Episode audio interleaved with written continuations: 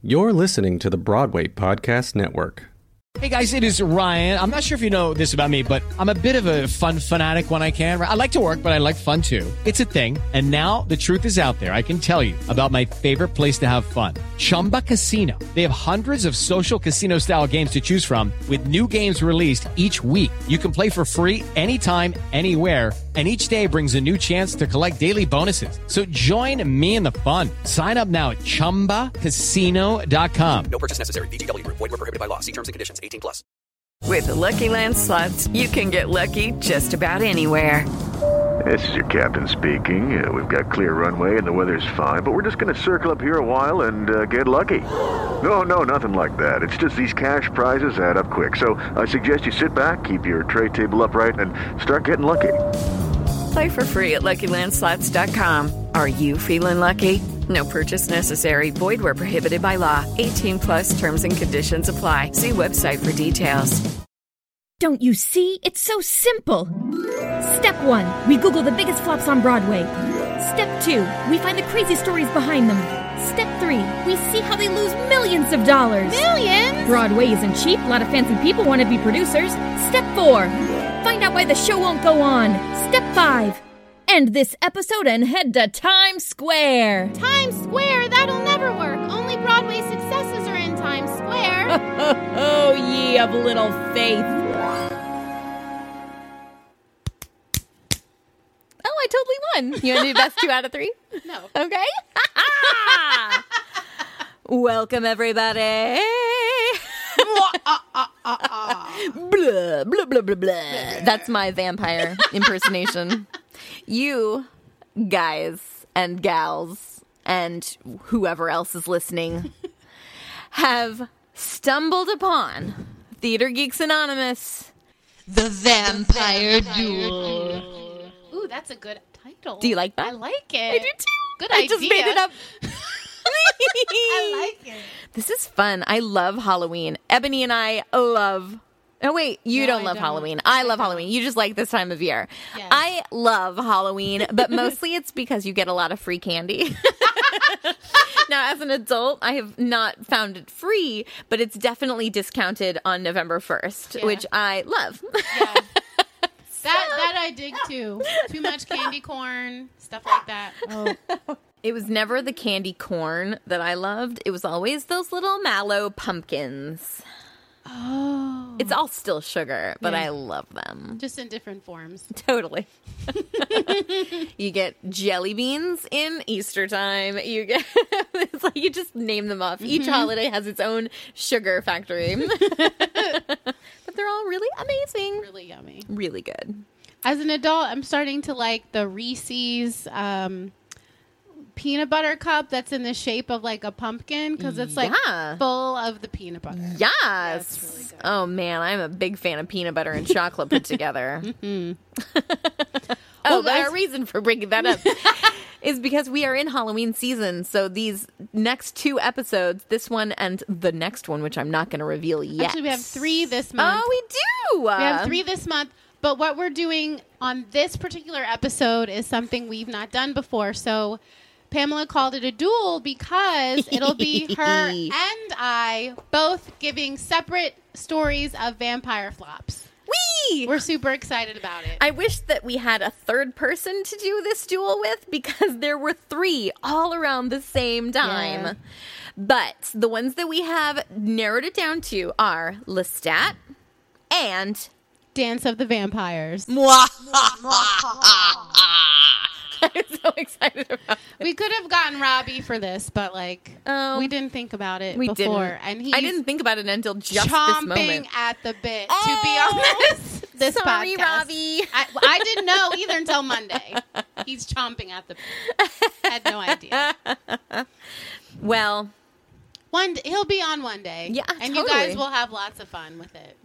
maybe we'll have like guest appearances and stuff. Well, How we fun already had that- with my sister. Oh, that's true. Yeah. That's very true. She was a mm-hmm. good guest appearance. yeah. She didn't say anything. it was like we took over. She said, "Hi, hi guys," and that was it. So you can go back and listen to that episode too if you'd Oh, like. oh, oh! You know what? I just forgot. What? we did that whole like slap thing in the beginning, and Oh, we didn't nobody explain knows. why. Wrap it. Okay, so we didn't know who was going to start, so Yeah. Pamela was like, "Let's do rock paper scissors," mm-hmm. and that's basically what happened. And I lost, so she's going first. She picked scissor, and I stayed with the rock. Which And then I wins asked if she wanted to do two out of three, but she was like, no. So No. here we go. All right. So, Lestat is a Broadway musical inspired by Anne Rice's The Vampire Chronicles, which includes so many books. And I didn't realize there were this many books until I do I was doing the research for hmm. this. It includes Interview with a Vampire, which is what the movie was based on. Uh, the Vampire Lestat was the second book, Queen of the Damned, and nine others after that. But okay, Queen of the Damned. Uh, that was like the last movie Aaliyah did Yes. before she died. Yes. Yeah. It was also the last movie they made of this Vampire Chronicles. Okay. Did they Uh, do all story. all nine, or is there only there's only like two or three? Oh, no. I think they only, I think they, no, actually, aren't there just the two? Interview with a Vampire and Queen of the Damned? I always thought Lestat was actually maybe a Another movie. movie. I don't, I don't think it is, Okay. honestly. I think we might think it is just because it was a, a show. but I don't think it was a movie. If I'm wrong, you gotta let me know. Yeah, let us know on And Facebook, if you don't let me know, then you don't get to complain. Hostile today, guys. I know I am. I'm taking. I, I I don't know what it is. I had like my hostile pill, my take no prisoners pill. so the score is written by Elton John and Bernie Taupin, with the book by Linda Woolverton. To go into detail on these guys, I mean, you all know Elton John, Yeah. of course. If you don't, I, I know, mm. right? then maybe you were born in the last ten years, but still. but still, yeah. Uh, he's the famous musical icon who has been creating music for 50 years and has sold more than 300 billion albums What? to date. Isn't that Three amazing? hundred billion. 300 billion albums. Seriously. So, like, if each could see the album was I'm a making. dollar. I didn't realize it was three hundred I didn't either until I was doing the research, and I'm like, okay, so like on average, if an album costs like twelve ninety nine, that money, Get that amount of money, I can't even think about it right now. It's oh, just wow. yeah. So Bernie Taupin is actually best known for his long term collaboration with Elton John, and in fact. This is so cool. The way they met was in 1967. Taupin answered an advertisement placed in the UK music paper New Musical Express by Liberty Records, uh, a company that was seeking new songwriters. Around the same time, Elton John responded to the same advertisement, and the duo were brought together, collaborating on many projects since, including, but not limited to, oh, I don't know, Rocket Man. Crocodile Rock, Tiny Dancer, Candle in the Wind, Bennie and the Jets, Goodbye Yellow Brick Road, Don't Let the Sun Go Down on Me. Right? Wow. I know. But this was the first musical they collaborated on. Um, it did. It said legit musical, but I'm not sure what they meant by that. Because what? It, is there like any well, other? like Elton John wrote Lion King and Aida. right, but I mean, But- they didn't do that together though. No, this Lestat was the Right. only musical, but They in said the- legit musical. Yeah, and I they didn't know met that- together. So I I wonder though, because like one of those you mentioned, it, Mm-hmm. was it sort of like how um, Bohemian Rhapsody is sort of like, even though it's like one song, Mm-hmm. it's like seen as what what do they call like those one song kind of like operatic, Oh, like it's you know what I mean. Uh huh.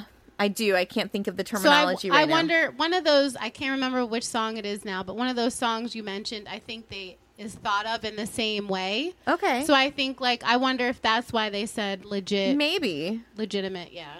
But I don't know. But it actually was obviously it's one song, so it's not like a musical, right. but like it's still like an anthology. Is that Yeah, what you're sort trying of- to? Okay. sort of like that. I know what you mean. I just, Yeah. you know, whatever. I don't. I just don't know what is. I forgot Yeah. what the actual term is. Maybe I don't know, or maybe it could just be the terminology this person used on Wikipedia, and they just didn't know what they were talking about. Could be that, too. I thought it was strange, so I left it out. But then I was like, maybe I shouldn't leave it out. I don't Just know. in case. just in case. Um, Linda Woolverton is the third uh, in this trilogy. So Elton John and Bernie wrote the score and lyrics, and then the book was written by Linda Woolverton. She has written screenplays and books of several acclaimed Disney films and stage musicals, and she became the first woman to write an animated feature for Disney by writing the screenplay of Beauty and the Beast. She also wrote the screenplay of The Lion King and adapted her own Beauty and the Beast screenplay into the book of the Broadway adaptation of the film Okay. which I thought that was really cool. She was the first woman. Uh, oh, and she also received the Tony Award nomination for Beauty and the Beast. So the synopsis of the show was really hard to pin down. Yeah. I sent you a text last week when I was doing the research for this, and I was like, nobody knows what this show is about. Yeah. Because every synopsis I found was, first of all, incredibly convoluted and really difficult to understand, uh, but also contradictory of other synopsi. Synopses. I don't know how to say that plural. Um, But it makes sense if Yes. you have nine books you're trying to piece together. yes. That's way too Well- much source material. Well, and honestly, I wonder, like, if at some point they were just like, yeah, eh, just stop after book five. We'll just end it there. You know what I mean? Like, who even knows? But uh, so what I did was I went onto YouTube and I discovered that they had the full show from the San Francisco uh, sh- uh, uh, opening. it? I did. I love that. But then I read that that show is vastly different, Different from from, the what they put on Broadway. So I tried to then piece together a synopsis with the San Francisco, but it was it was impossible. And I'll tell you why it's impossible. There is so much going on that it mm. is impossible to figure out a through line or a story arc. Like it's just impossible. So this is the synopsis that I was able to come up with but who even knows if it's going to be understandable? We'll see.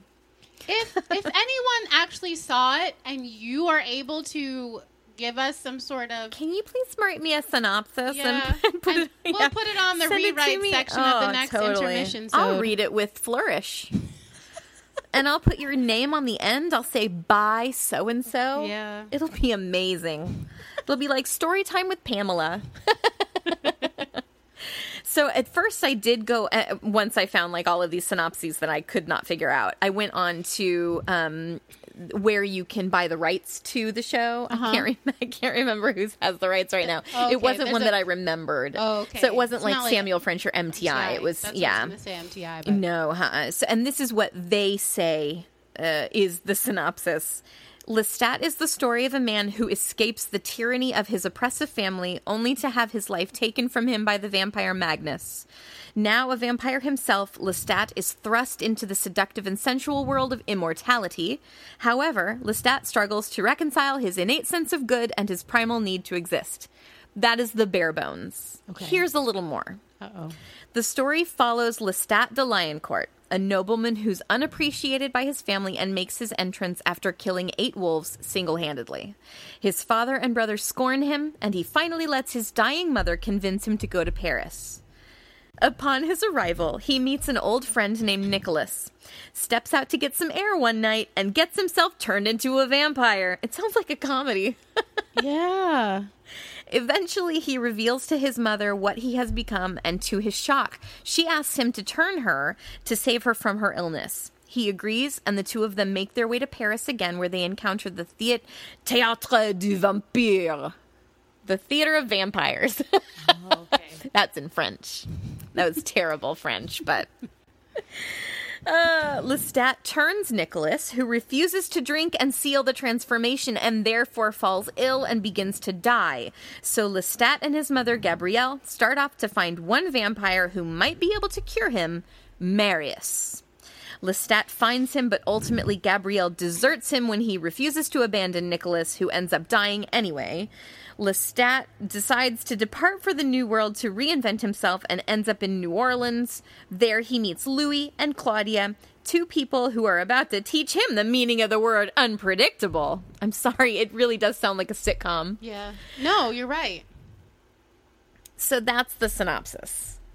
That's all. It was so, and And this it's- was. I wish that not I a had musical written. comedy, right? No. Okay. No, it is a gothic uh, a gothic musical that is, you know, as dark as dark can be or that's what they're trying to get across, but honestly in watching it too. Well, and you know what? Here's the thing too. Like Mm-hmm. even in the darkest of musicals, there's always going to be some humor because Right. that's real life. Right. There is humor in in darkness Right. uh, in real life. Um, and so you will obviously see that because the stage is a mirror of our lives. But in this, it's like they tried to be so heavy all the time. Mm-hmm. But in doing that, they almost did the exact opposite and they made it a comedy. So it is really mm-hmm. interesting that, that it didn't read that way when I was just reading it back in when I was on the computer, but reading it out loud, it was like, this sounds like Yeah. here's a new comedy. Oh, what's going to happen now? Like that. It's just a very strange. Anyway, but that also could be the way I was reading it. so the productions that uh, occurred were a musical reading that they had in November of 2003 with the title The Vampire Lestat. The reading cast featured James Barbour as Lestat. The show then after that premiered at the Curran Theater in San Francisco on December 17th, 2005 and closed on January 29th, 2006, where, fun little fact, it became the highest earning pre-Broadway play in San Francisco history. Wow. So you're going, Pamela, why in the world are you doing Lestat on Theater Geeks Anonymous if it was such this amazing success in San Francisco? Well, I'll tell you.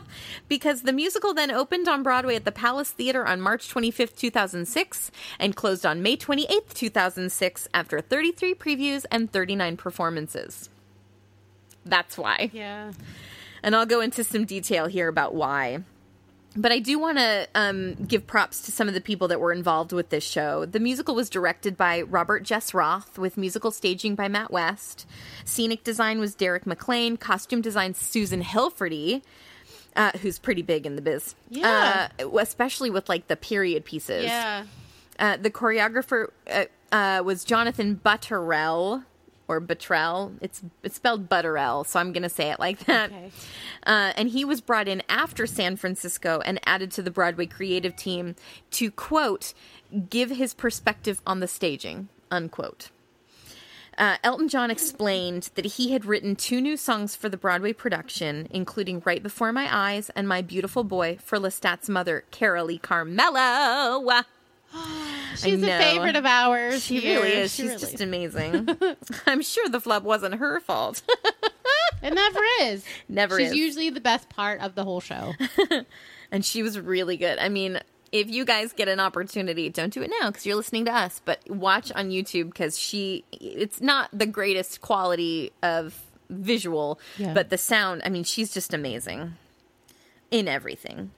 um, uh, Elton John also noted that the storyline had certainly changed in Lestat. That's. It's no, it's a jo- like it's it's actually a joke though. It's, but I mean, because nobody knows knew what it was about to start with. It's true, but I mean, here's the thing. This is, and this is what kills me, and I'll I'll go into detail about this, but I keep getting stopped because you had this show that was recognized as this amazing, the highest earning pre-Broadway show in San Francisco history. So what did you do? You changed it up, Yeah. and then brought it to Broadway, and I don't understand that rationale. Anyway, it's it'll be a common theme on this episode. I'm sure. I'm sure. uh, the Curtain Up uh, reviewer noted, quote, press reports from out of town about songs, characters, scenes, and performers being dropped and or replaced indicated that there was plenty of work to do on this particular incarnation, end quote. The pre Broadway version of Lestat was very different from the Broadway version, and even though it was the highest earning pre Broadway play in San Francisco history, beating out Wicked and Cats. No, no. What? I'm not kidding. Just in San Francisco, but come on.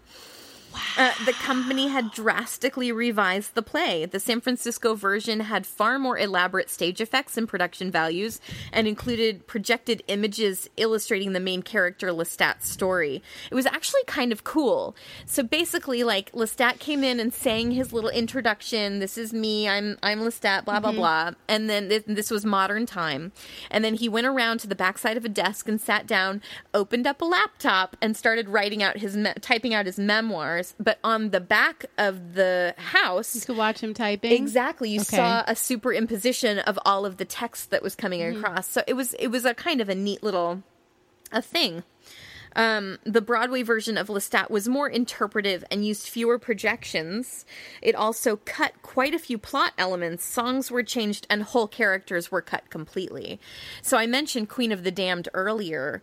The king and queen, and I can't remember their names right now, and I didn't write it down. Uh, they were a pretty large part of the original show, but in Broadway they were cut completely. So essentially, Queen of the Damned, the book was just uh, completely taken out of the whole show. That whole, but they were not at a loss for stories to tell. They just couldn't quite decide which story was the most important. If you're gonna, if you're gonna call a show Lestat, why is his story not the most important? Yeah. The San Francisco company remained intact uh, for Broadway with some additions. Uh, it featured Hugh Panaro as the title character. I love him. And of course, Carolee Carmello playing the mother, Gabrielle. Drew Sarich played Armand, Jim Stanek as Louis, Roderick Hill as Nicholas, Michael Genet as Marius, Allison Fischer as Claudia. Lestat's cast of 21 featured, I'm just going to name them all because they're just all really talented people, according to all the reviews.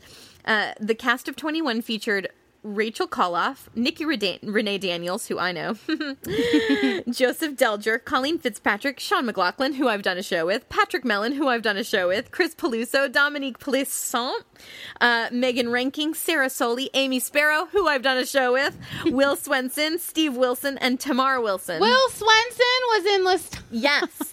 he, I believe he was actually the understudy for Lestat, uh, but was also in the ensemble. I know. I know. In an interview pre Broadway, Elton John told Playbill's Harry Haun the changes to the script and score are, quote, radical. Oh, He mentions this is still uh, Elton John speaking. Like with Billy Elliot, I wrote an extra song quite late in the day, and we left some songs out. And that's par for the course when you're a composer for a musical. You kind of have to leave your ego at the door and see some songs you really like bite the dust, and you have to write some other ones because in every show the story changes.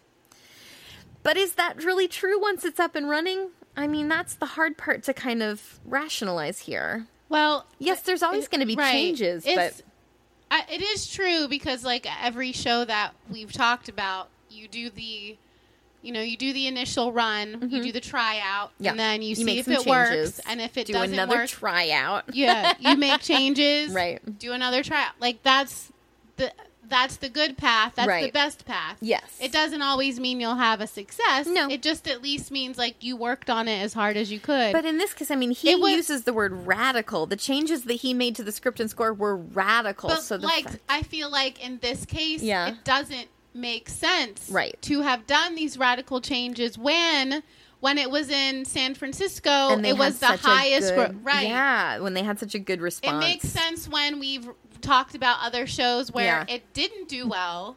I didn't uh, that that interview was really interesting to read, and I didn't include everything, but part of the interview he did uh, he was asked.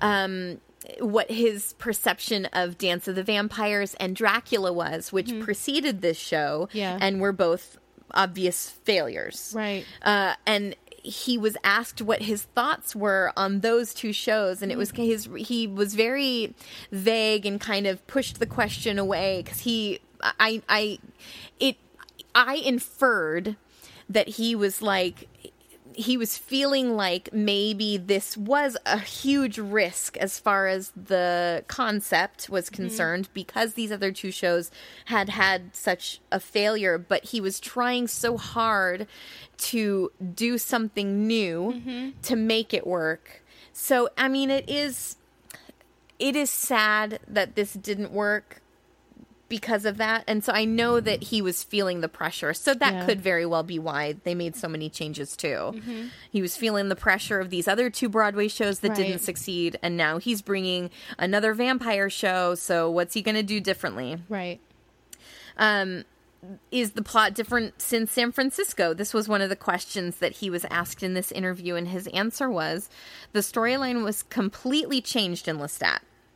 We're just trying to sharpen it up uh, and make it better. And I think that's the way a musical has to keep going. Otherwise, you don't keep it fresh and it becomes stale.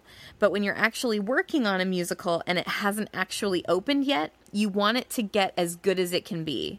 You're working on it right up to the 11th hour, and that's what we'll be doing with Lestat. He was also, I believe, at this time, if what I'm inferring from this interview uh, is uh, if that is correct as well. He was at this time working on Billy Elliot or had just finished Billy Elliot as well, which was a pretty big success Yeah. on Broadway. Yeah. Such a good show. Um, so I think that uh, intermixed in with this interview about Lestat was also an interview about Billy Elliot. Okay. So uh, a lot of it, I think he was trying. He was playing one show against the other, and he would say things like, "Well, like with Billy Elliot, Mm-hmm. Right. we had to do this, this, But and this." They're two completely different stories. Completely different stories and completely different types of show. Right. And he mentioned that in the interview as well. You know, something like, um, you know, Billy Elliot was very political, and it Mm-hmm. was also based on a, a true Yeah. time.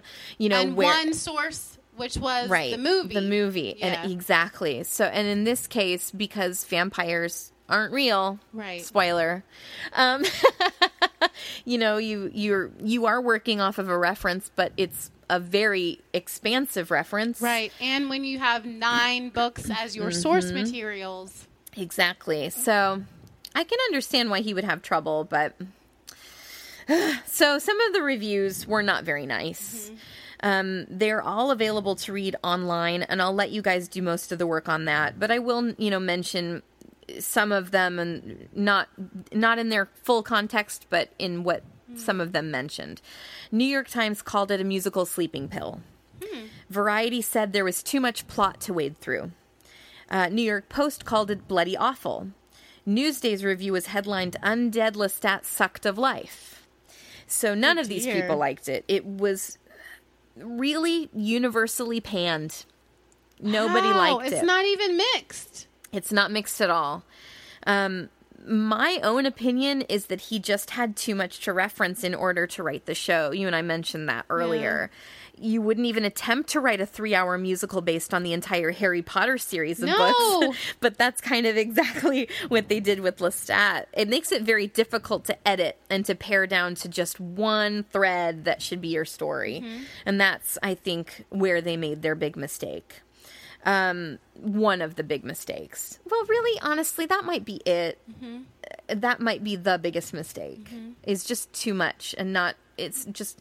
It's. It was so difficult in just doing the research because it was so hard to understand. Yeah. So I can't imagine sitting in the audience and watching it on Right. stage and just completely being lost. The reviews did celebrate the talent in the cast Yeah. but they just couldn't get behind the story being told. And they were also in one of the larger Broadway houses. It's the Palace Theater, which has mhm. it has a seating capacity of seventeen forty three. That one is yeah. notorious for being difficult. And that's true too. Yeah. I looked up the seating capacities of all of the Broadway venues, and the Palace Theater at 1,743 seats was actually like in the top five of houses. You know, they, I think the top one had like 1,900 and something. Which one was that? Was that the Oh. lyric?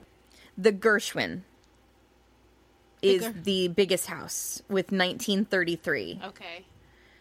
What's after that? Does it say? Uh-uh. I'd have to, I can't remember what rabbit Okay. hole I fell down to find the list. Okay. Um, let me look up the lyric though, because Because I know right now the lyric, I, I really think it was two theaters put together, and it's really difficult to fill. They're going to put Harry Potter in it, and they're doing major renovations on it so that it can house Harry Potter. Mm-hmm. Uh, and also, obviously, Harry Potter will solve its problems keeping something. Yeah. Harry, it'll be fine with Harry Potter. Okay, so actually, this is funny. It says that the Lyric Theater has approximately 1,938, which is five seats more than the Gershwin. Yeah. So I'm not sure why the Gershwin is listed as the most. Maybe because this says approximately, so it could be like depending on where the stage is or where the proscenium is, they've they lose a couple seats. They're gonna take out a bunch of seats for Harry Potter. yeah, that makes sense. Mm-hmm. But anywho, so there's Lestat. Yeah. But I definitely, I mean, if you if you're interested watching that whole show on YouTube, I mean, it's definitely available. And support my friends who were in it Yeah. because they didn't ask to be in a flop. Right. Oh, and also, but you know- it sounds like the San Francisco was better than the New York anyway. so- Absolutely, and that's the one you'll be seeing. Yeah. Also, though, there was a little piece of trivia that I brought up, but I just didn't write down. Um, they did do a cast recording directly after the show closed, but I discovered that Elton John has refused to release it because the critics panned it. Isn't that awful? Wow.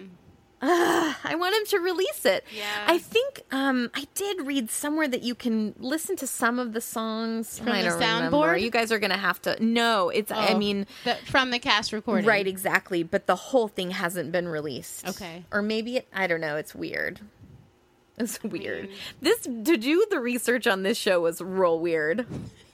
It was, just, it was like, like so it. different than than all of the other shows I've ever done. So it was just so strange.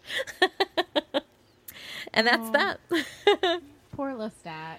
Hey guys, it is Ryan. I'm not sure if you know this about me, but I'm a bit of a fun fanatic when I can. I like to work, but I like fun too. It's a thing. And now the truth is out there. I can tell you about my favorite place to have fun Chumba Casino. They have hundreds of social casino style games to choose from, with new games released each week. You can play for free anytime, anywhere. And each day brings a new chance to collect daily bonuses. So join me in the fun. Sign up now at chumbacasino.com. No purchase necessary. Group. Void prohibited by law. See terms and conditions. 18 plus. All right, that was my show. Now here's Ebony's for our duel. So in this one, I mean, this one was just referred to because you said "Dance of the Vampires" uh, was something that Elton John looked at and was like trying not to do, but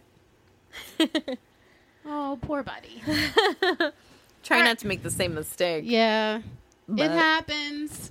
So, all right. So here's Dance of the Vampires. Okay, Dance of the Vampires uh, was based on the Roman Polanski film from 1967. It was entitled "The Fearless Vampire Killers," or "Pardon me, your teeth are in my neck." That's charming. Pardon me. Your teeth are in my neck. Your teeth are in my neck. The film was co-written by Roman Polanski and Gerard Brach. The movie starred Roman Polanski with his future wife Sharon Tate. Wow. Which, guys, Oh, I remember. Yeah. Well, I mean, I knew about that, but Right. like, I I remember seeing uh, a documentary about.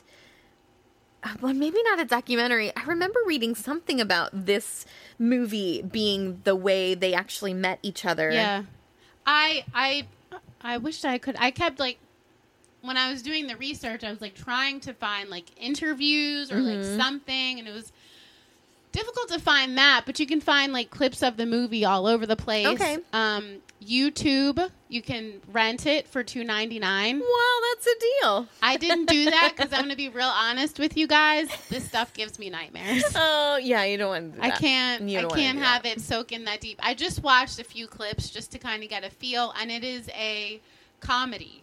So it's supposed to be like this dark, uh, campy, Okay. like uh, comedic, like Yeah. vampire movie. like a pantomime. It's like an old, like a like an old timey, like vaudeville kind of, It- where you have the bad guy and the good girl and the hero and yeah. It, well, it. I feel like the characters were a little more. Uh, I don't.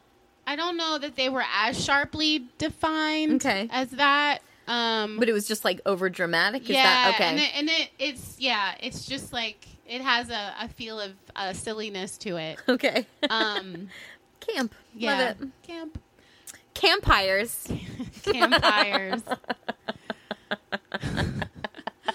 oh, jeez. So uh, here's a bit of a synopsis about the movie.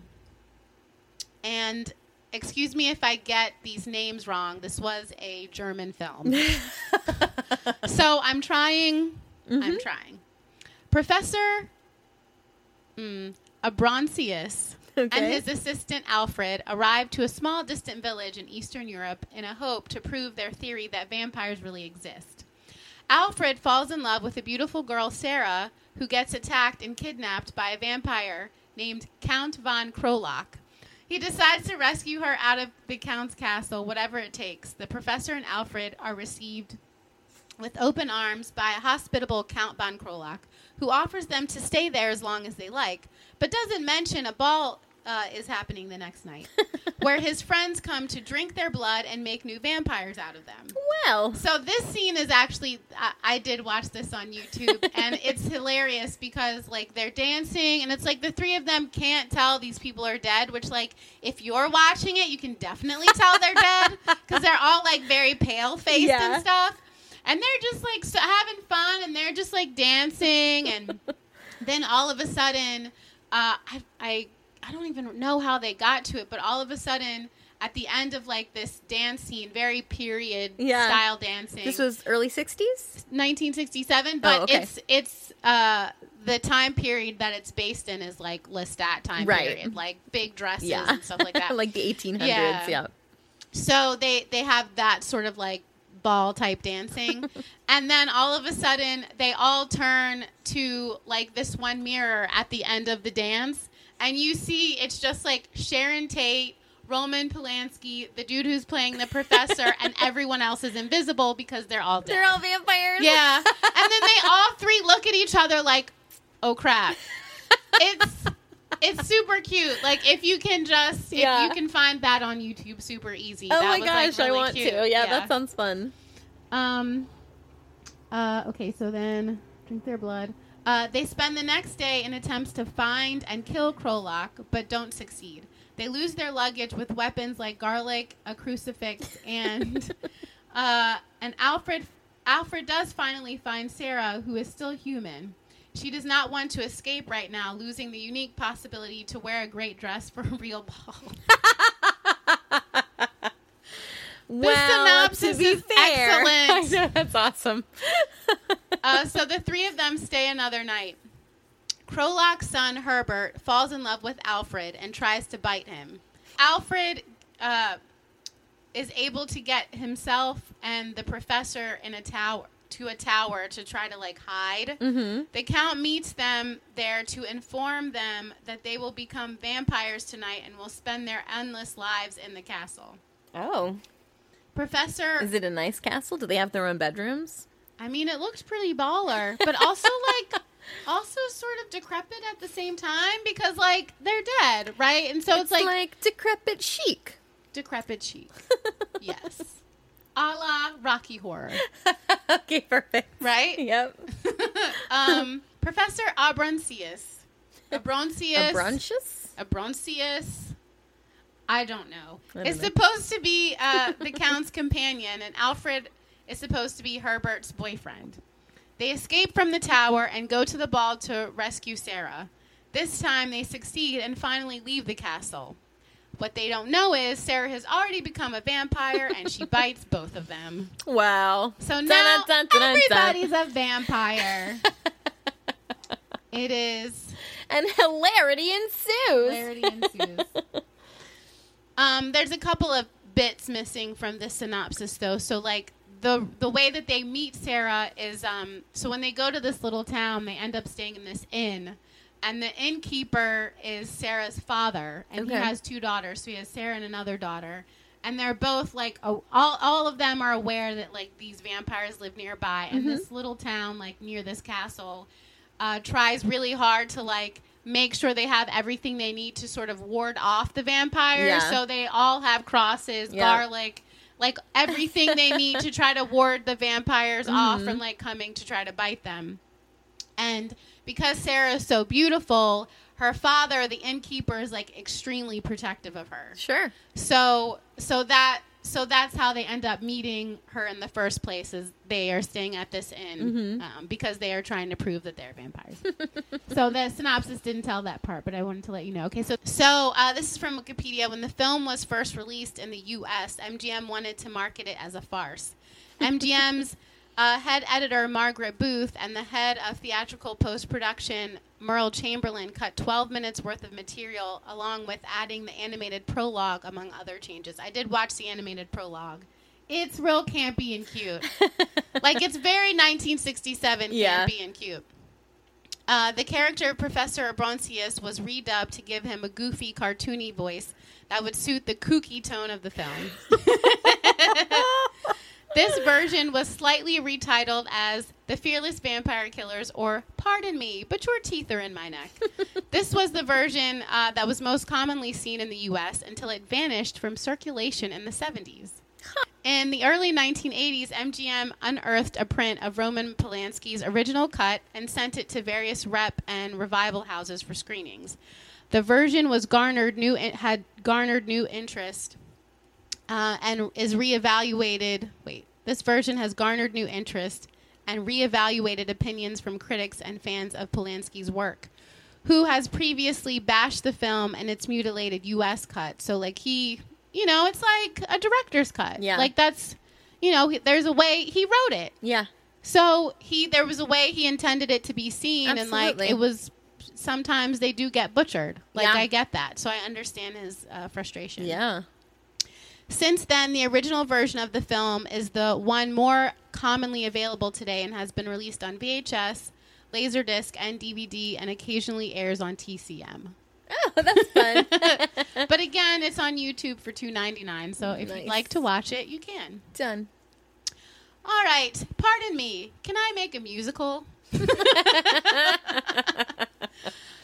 Right, so here's You the- and I are getting super cutesy with our titles, right? Especially you. I love this. All right, so far you're winning the duel. We'll see if it lasts. We'll see if it lasts because this is a lot. Is it? this one this is this one was a lot um okay so this musical has actually a very long uh not a not so much a long road to broadway but like a very long history in um theater. And so it's uh i'm not going to go into just like all of it. I'm just going to like touch on a few bits here and there. All right, so the creative team for the Broadway production specifically, uh, the music was by Jim Steinman, um, who was known for writing a few of Meatloaf songs. oh, that's fun. Um, and is like very well respected also in the New York City community because he used to uh, work with Joe Papp. oh. Yeah. Um, the lyrics were written by Michael Kunze and Jim Steinman. Michael Kunze wrote uh, one of the ones that I did, Yeah. right? Who? Which one? I Can't remember. I Can't either. Keep talking. I'll look it up. So yeah, or somebody is screaming it at us.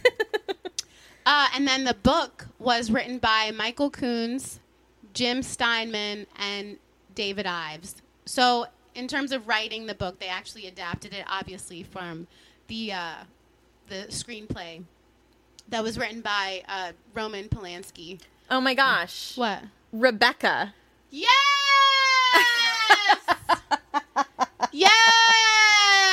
yes!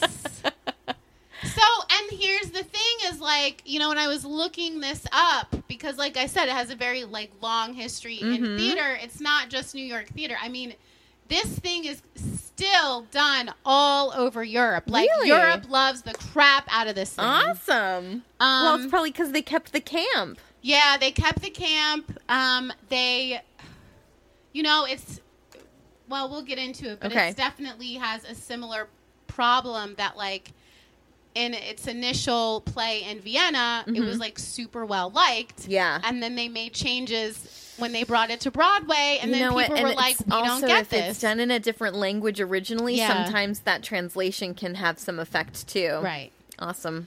So uh, yeah, so that's why. Because where did Rebecca started in Vienna. Germany Oh, or Vienna? No, in Vienna. hmm Mm, right, and so and so uh, I think that's the tie there. Well, all of their shows did. Remember, they did like Elizabeth and Mozart.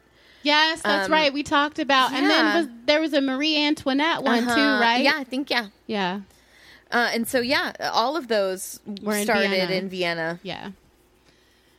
All right, so um, Dance of the Vampires, the musical, premiered at the Raimund Theater in Vienna, Austria, on October fourth, nineteen ninety-seven, uh, and it closed on January fifteenth, two thousand. Wow. So it was it did well. It was there for a long time.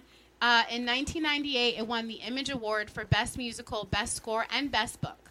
great. Um, then the show had its Germany premiere in Stuttgart, Germany, on March 31st in 2000 at the Apollo Theater, where Roman Polanski directed it.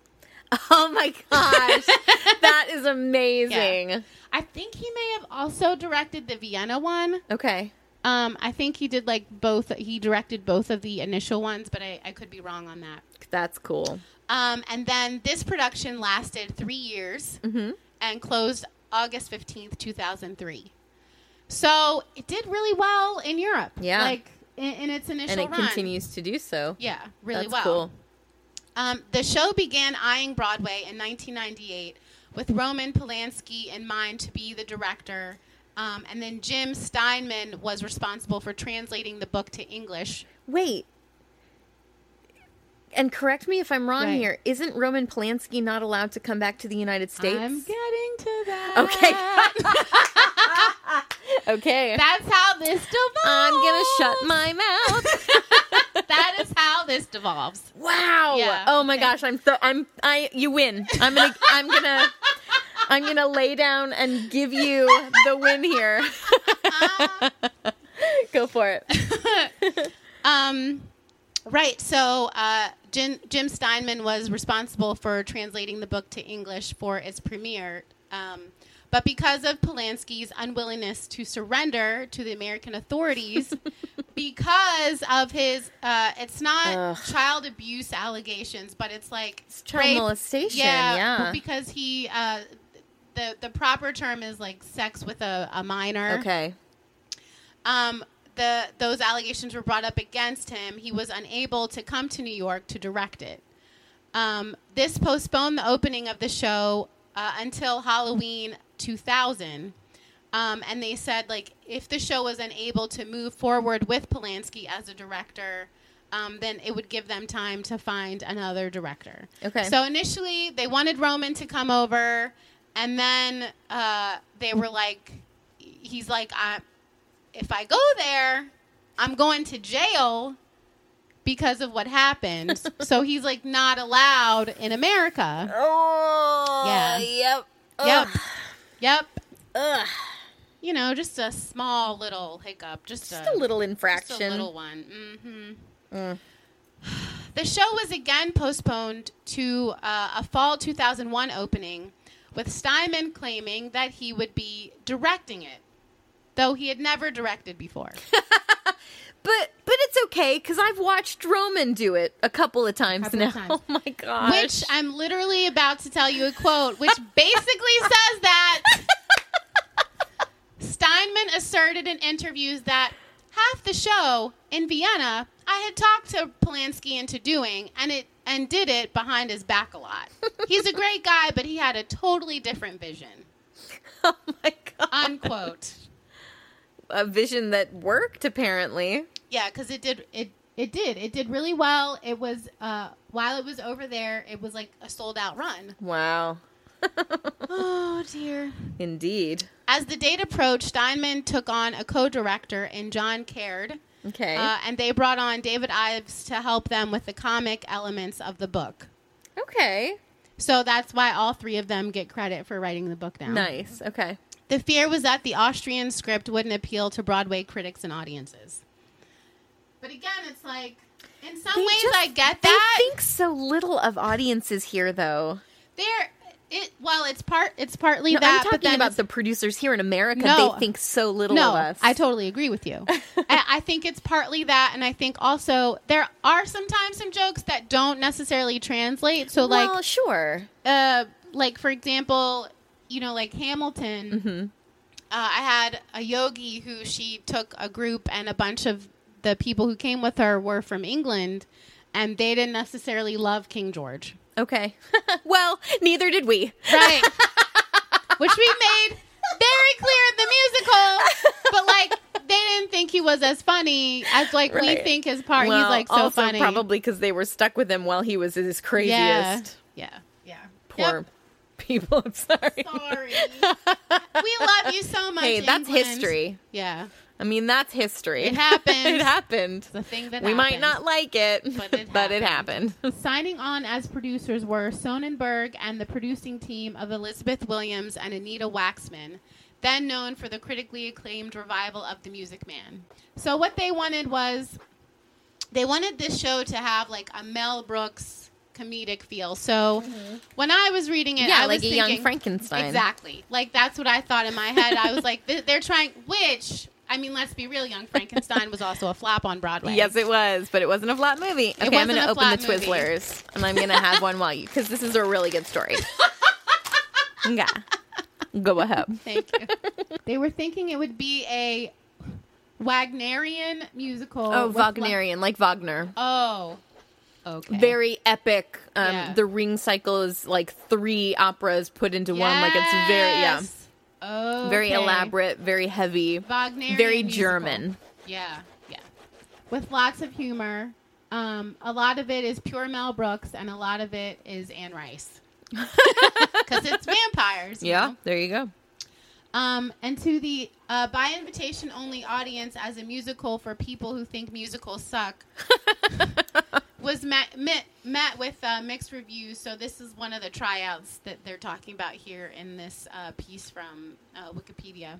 Potential investors and producers seemed to love the score, but felt the new book, with its mix of body humor and eroticism, needed fine tuning. Unfortunately, Steinman's creative disagreements with his producing team, at one point telling the press, I can't tell you how many things are the opposite of what I want, but I am a part of the team. You don't say that stuff to the press. No.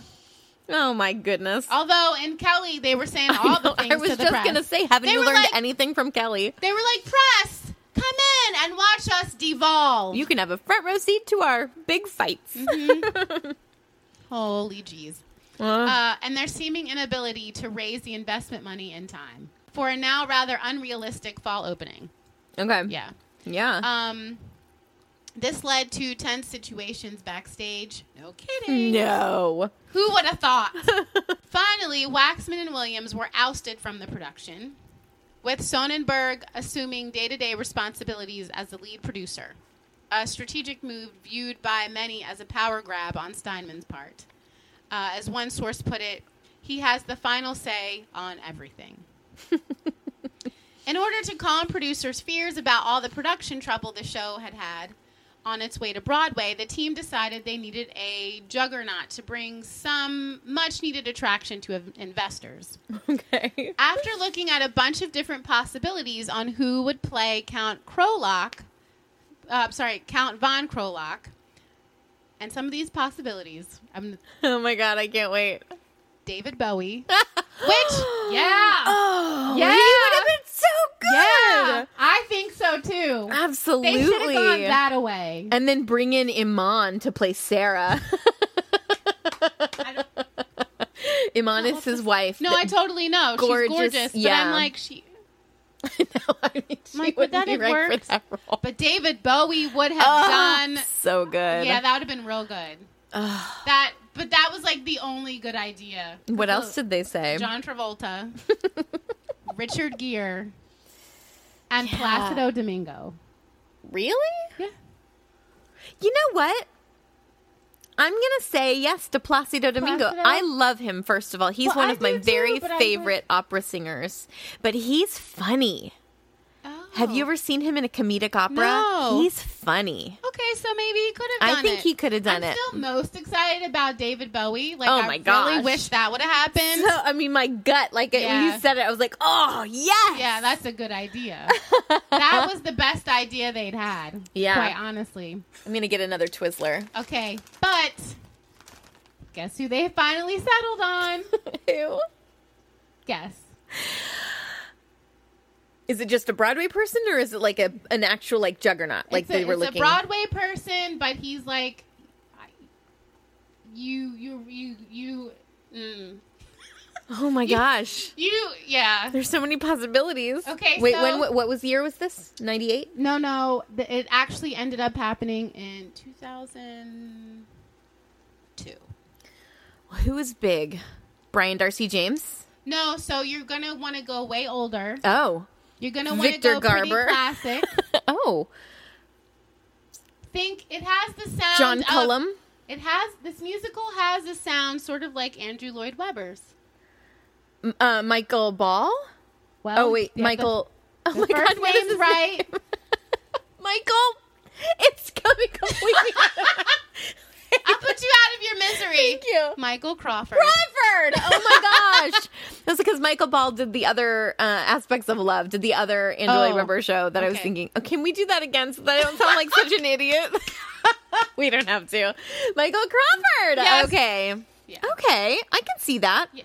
Well, Michael Crawford, he wanted some assurances for taking on uh, a possibly a three-year role. Oh my gosh. His requests were that Blue he M&M's in the dressing room. oh, if only. oh, please tell me I can't wait. His requests were that he would be given a retirement package of $20 million per year. Shut up.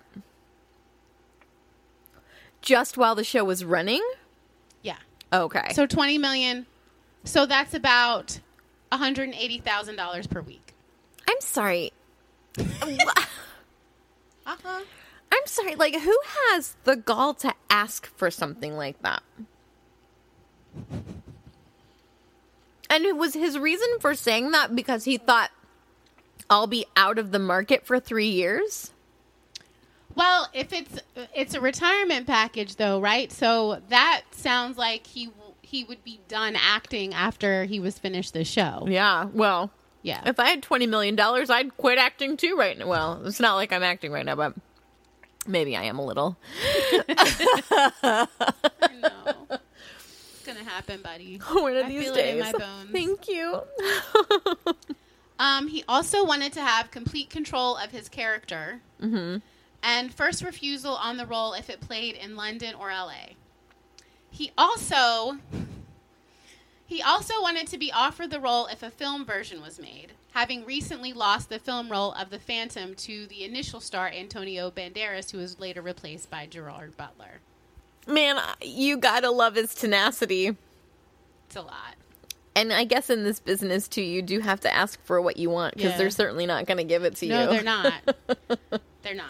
Of the four points uh, that he he won two, so he got creative control and first refusal. Okay. Um, He got creative control, c- creative control of his character. but still, like even well, that is probably smart though because the guy didn't know what he was doing as far as directing wise. Steinman, Right? No, hundred percent. Um, and he and those were the two cheapest options. yeah, yeah. Can you imagine if they were like, "You can't have creative control, but we'll give you the twenty million dollars"? Yeah, no, that's that no. would that would be opposite world, yeah, that would be because who's going to pay for that ticket? right? That ticket's going to be astronomical. Oh my gosh. So he just got those two options. Everything else was negotiated out. Yeah, uh, Okay. it said the uh, one control and first refusal eschewing the original salary after initial press reports caused an outcry over his massive payday. no kidding. Okay, this is kind of where social media steps in, and I'm like, all right. Yeah. hmm Yeah. For a much slimmer thirty thousand a week. So that's still a lot of money. and just to put this into perspective, but like, it's not the hundred and eighty thousand a week he was asking for. when I was doing a chorus job in a production contract national tour, the chorus makes a minimum mm-hmm. of I think it was at the time I- know it's been negotiated now since then, but like at the time I think it was just over eighteen hundred dollars a week. Mm-hmm. So to put that into perspective, yes, you might be the star of the show, but come on, Yeah. like some people on, they only have thirty thousand a year. Yeah. Like I'm kind of in that boat. I make slightly more than what he made per week Yeah. in a flop show on Broadway. Yeah. oh my god. I know. It kind of makes me want to just go to sleep and not wake up. I know. No, I know. oh man. While Steinman uh, was still ebullient over Crawford's casting, uh, he defended the original figure by saying Crawford would be worthy every cent we can pay him. A more sensible Crawford claimed the initial reports of $180,000 salary were quote unquote ridiculous and a quote unquote piece of fantasy journalism from my home country. Adding that anyone who knows how many people you can fit in a theater knows that you don't do Broadway to make money. There you go. The possibility of the film role, meanwhile, was never mentioned again. Michael was very much involved in creating his role and making a point of it being different from Phantom. They wanted this show to resemble a more comedic tone, like I said before, in the style of Mel Brooks. Okay. Phantom and Phantom of the Opera is not a comedic role. Nope. Um, it, if you all didn't know, he was the original Phantom. Just P.S. That's why, because you know that you guys know Pamela was in the national tour, right? I don't know if you know. I don't know if you knew this or not, but And so, like, I that's spent why. four and a half years on the national tour of Phantom of the Opera. And so that's why I thought she would get that it was Michael Crawford. And I only said Michael Ball because I was, you know what? Stop it.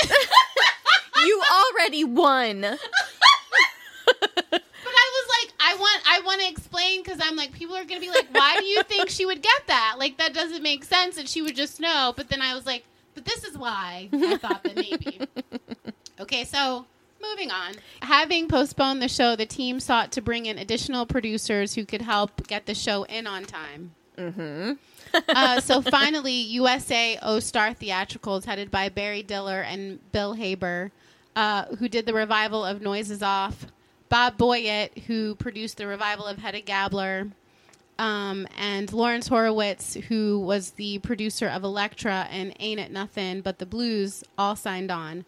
A creative team was also finally being assembled, including set designer David Gallo.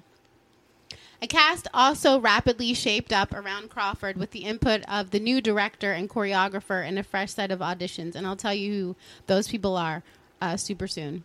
Um, I'm really excited about these two. So the then ingenues who played the leads were Mandy Gonzalez. uh, and so Mandy was the original Nina in In the Heights and Max von Essen. oh. yeah. Yeah. Real good.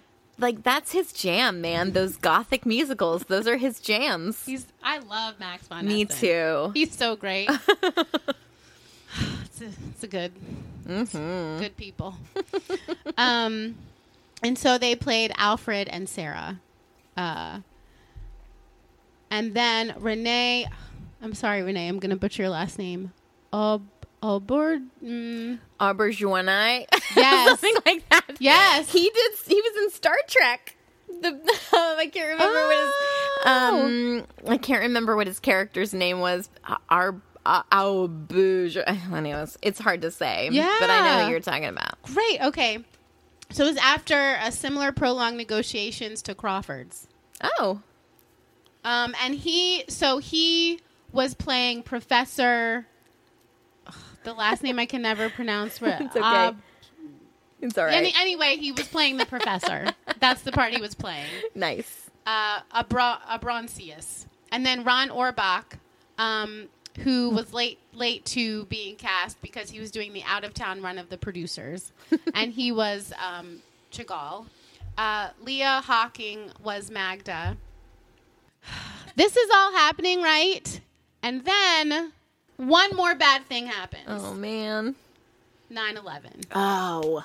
that just causes, you know, more delays because of all the safety issues. Yeah. Uh, so the game plan changed in a major league fashion with most of the show's major creative team, including co-director Caird, based in London. A myriad of logistical delays were caused by mass cancellation of flights, among other variables. Realizing there was no way to open before the Tony cutoff as planned, and it later emerged unable to raise his share of the investment on time. Sonenberg publicly announced the postponement of the show's opening to October 24th. After a prolonged period of development, uh, 61 previews in total, with two of the originally set opening dates missed, the English version of Dance of the Vampires opened on Broadway on December 9th, 2002. All right, and it was at the Minskoff Theater. Okay. So that's where that's where it played. That's where Lion King is right now, right? Yes, that's where Lion King is right now. And that was also where I saw Fiddler on the Roof for the first time back when it was Harvey Fierstein was in Oh it. my gosh. And Tova Feldshuh. Yes. Okay, so preview started October 18th, Mm-hmm. 2002, officially opened on December 9th, 2002. And on January 25th, 2003, after 56 performances, Dance of the Vampires closed. Oh man. The show cost $12 million and lost all $12 million. But so here was the problem is like running costs were $600,000 a week and the show was just making $500,000 a week. Oh man. So it was working at a terrible loss like every Yeah. single week. Um, yeah. So uh, the show had a 10th anniversary concert in 2007 in Vienna at the Raimund Theater, Yeah. where it had first opened. And then the most recent European revivals are 2014 in Paris. And then in 2016, it was in four places Helsinki, St. Petersburg, Moscow, and Berlin. Cool. Yeah. So Europe, they super love Dance of the Vampires. They think it's baller. Maybe we should try again. It's been 15 years. I-. Well, I Do we mean, we wouldn't. uh, Yes, I, I think we should try every show we've done on these on these episodes again, because they can learn from their mistakes. They should just bring us in as. I I would do that. Me too. that would be a that would be so. That would be the most fun job. All right, I'm gonna put this out into the universe. Ooh, that'd be a fun job. Bring us in. We are really good at looking at the big picture and telling you what you're doing wrong. And also, like, we really love theater, so Oh, you know, but- we'll and we want with you to succeed. That's what we want. Totally. And we do speak with kindness, just maybe not me today. but I still love ya. She does. That would be really cool. That would be a super fun job. I I would do that. I bet they have people like that. But do they have theater people like that? Or I are they only the money people? Yeah. I have a feeling that they only have like money people doing that kind of work and not like people that have their their you know a leg in Yeah. on the theater world. Yeah. Cuz listen, that's true. 50% of show business is the show. Let us not forget. Us not forget. Let us not forget. Pardon me, your teeth are in my neck. I fucking love that title. I do too. It's It's, so great. good. So that's that's Dance of the Vampires. It's like I said, if you really want to see it, it's um, if you want to see the movie, Yeah. you can watch it on YouTube. Um, th- I had one more thing about this, and now I can't remember Oh what it was. no. But thanks for listening, guys. Thanks for listening, everybody. This was a very long episode, so thank you for sticking it with us. And But- let us know who you think won. Although I think it stands with the Vampires. but let me know. All right, guys, you know what to do. Go You to do. Theater Geeks Anonymous, TGAB Way, TGAB Way at Broadway, or oh my At God, gmail.com. At gmail.com. Wow. Listen to us on iTunes, Stitcher, or SoundCloud. Yep. Rate, review, subscribe, mm-hmm. like, share, follow, all the things. All the things. Puddles And- licking the couch. Stop it. Gross. Ugh. all right, guys. Thank you for listening. Thanks for listening. Bye. Bye. Happy Halloween!